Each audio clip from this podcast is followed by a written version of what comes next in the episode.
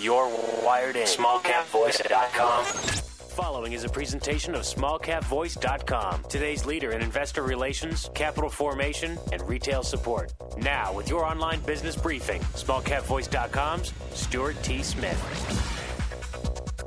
Welcome back, everybody, and thank you once again for joining us for our online business briefing brought to you by smallcapvoice.com. And as you just heard, I'm your host, Stuart Smith, and we're welcoming back to the show MedX Holdings Incorporated. The company's traded on the OTC under the ticker symbol MEDH. We did an earlier audio interview with the company back in December where we went over the basic building blocks for the company, the business model, the management team. The company is a brand and acquisition company their vision is to develop brands and ancillary infrastructure needed to create demand through vertical integration, strategic partnerships, licensing, and franchising while providing solutions to the emerging hemp and cannabis industry. So those are the sectors that they are in. Go back and check out that earlier audio interview where we were introduced to CEO Hans Enriquez. He came on board in 2020 and we're welcoming Hans back to the show here today. Hans, thanks so much for taking time to call in and speak with us again. How are you? I'm doing great. How about yourself, man? Thanks for having me on. Absolutely. Thank you for taking the time to call in. Hans, let's do a brief recap of 2020 for the investors that may not have time to go back to that audio interview. Obviously, by looking at your press wire, 2020 was a year of transition for your company. Is that a fair assessment? Yeah, yeah, absolutely. Um, I, you know, I think we took all of 2020 to clean things up, and uh, Q1 is really to you know kind of get that transition moving forward, start putting some you know some uh, some fire there, and uh, yeah, get things moving. Well, very good. Now, when we go on to the press wire for the company here in 2021 and looking at the news in 2020 towards the end of the year, obviously, a big part was getting this cleanup done, getting your company listed as current on the pink sheets, which it currently currently is. Uh, let's talk a little bit about where you have been able to make improvements so far as we wrap up the month of March in 2021. So, calendar Q1 in 2021, what has your focus been? Well, starting Q1, I think once we uh, assumed the control block and, and, put us in a position to really be, be able to take full control of the company, it was really about looking at everything that we needed to do in compliance. We are operating in Texas, which has, you know, is which probably one of the strictest uh, cannabis laws in the in the state in the country. Uh, we do have a hemp program, so we want to make sure that we were bringing on the right team members that were going to walk us through the compliance and know, all the all the regulations that we're going to be encountering as far as being a public company. And especially as looking at some of our internal and external acquisition targets, we need to really make sure that everything is in line so that we can bring these companies, you know, the our, our prospective companies that we're looking at, you know, under the under our wing. Uh, I think uh, hiring our, our, new legal firm, which is Bell and Nunnally out of Dallas, that, that was a big part of you know getting things moving uh, that's going to play a really, really important part in, in, our mergers and acquisition strategy. So, and then a couple of other things that we were working on is we were really planning on getting seeds in the ground in our in our farm there in Laredo, Texas. And the winter storm hit, and uh, I mean, it it literally crippled the entire state of Texas.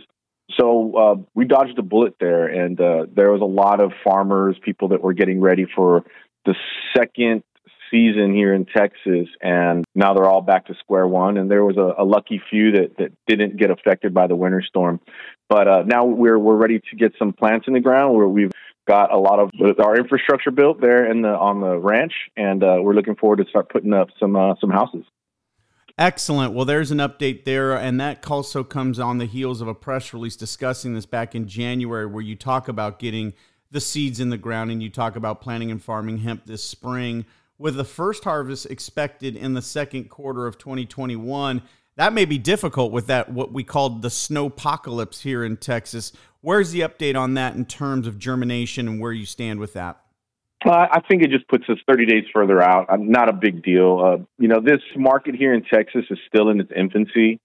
So, uh, you know, we're really concentrated on quality and compliance and consistency some of the things that we're encountering here in Texas, especially from the cultivation side of things, is that there is no strain that has been acclimated to Texas. You know, you know, this is a different climate, different environment. Uh, you know, lots of you know, we, we, and we encounter many experienced growers, and it's not to say not to knock any of their knowledge. You know, they're very more, way more knowledgeable than I am when it comes to cultivating, you know, mass, you know, mass gardens. But what doesn't exist is is a is a seed or strain that has been acclimated here uh, to be cultivated here in this climate.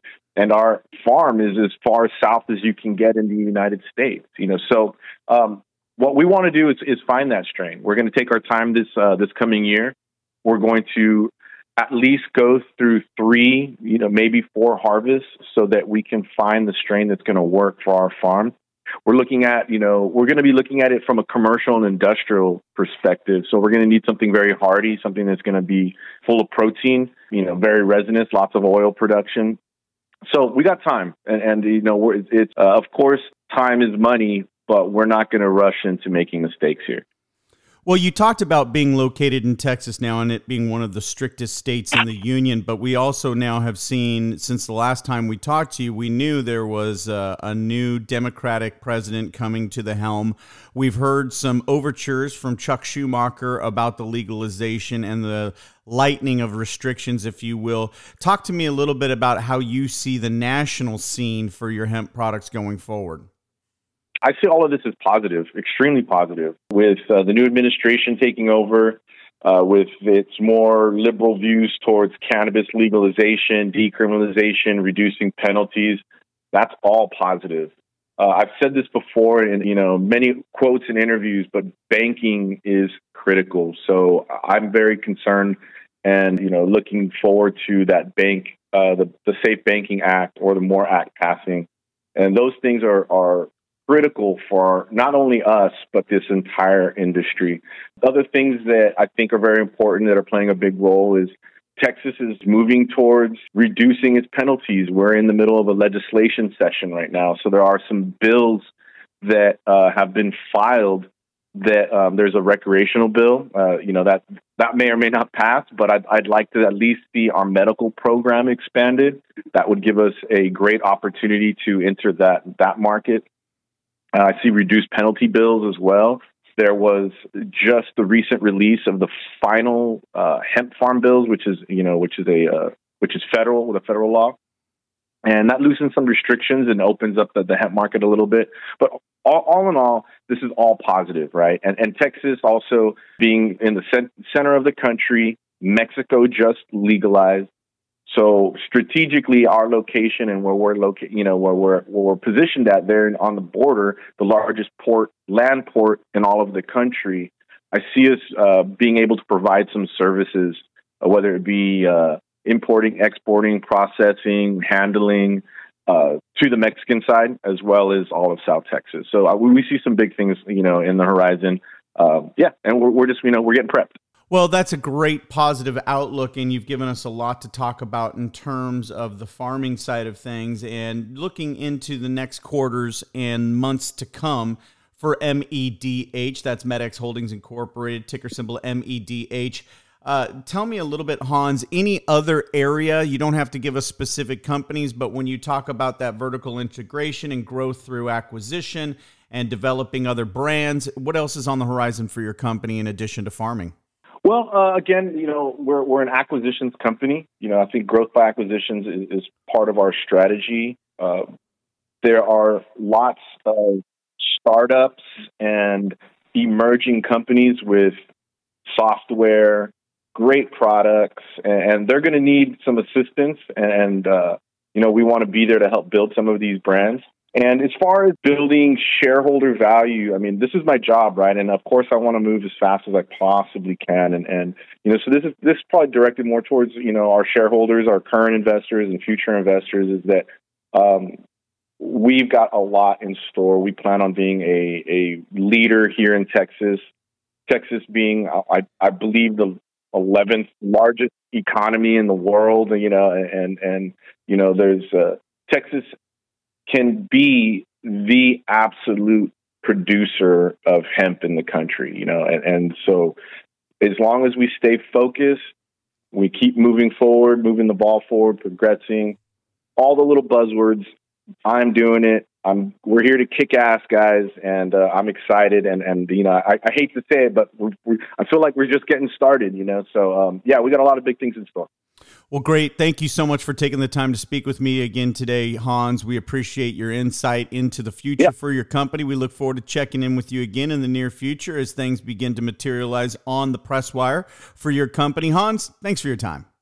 Hey, thanks, Stuart. Appreciate it. Abs- Y'all have a good day. Absolutely. For Hans Enriquez, this is Stuart Smith saying thanks so much for listening. SmallCapVoice.com today's leader in investor relations, capital formation, and retail support, provides its clients with the highest level of service. Our audio interviews are disseminated to one of the largest opt in audiences available today. How? We at smallcapvoice.com believe in aligning and affiliating ourselves with other leaders within the investor relations community. By sharing resources, each affiliated firm is made that much stronger and each client is served that much better. Our focus is to identify and provide the very best financial services and solutions available to clients and their shareholders. For more information about our services, please call us at 512 267 2430 or visit us on the web at www.smallcapvoice.com.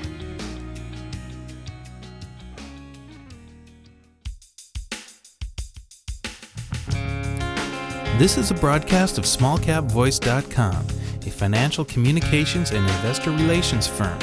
Smallcapvoice.com receives payment for investor relations and financial consulting services that it provides to its clients. You should assume that officers, directors, and employees of smallcapvoice.com or financial analysts mentioned and their families hold a position and intend to trade in these securities for their own accounts. This is not an offer or recommendation to buy or sell securities. Information in this broadcast is presented solely for informative purposes and is not intended to be, nor should it be construed as, investment advice. As in all investments, an investment in the featured company carries an investment risk.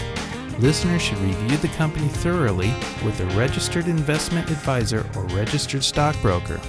This broadcast does not purport to be a complete study of the featured company or other companies mentioned. Information used and statements of fact have been obtained from the featured company and other sources but not verified nor guaranteed by smallcapvoice.com as to completeness or accuracy. Such information is subject to change without notice.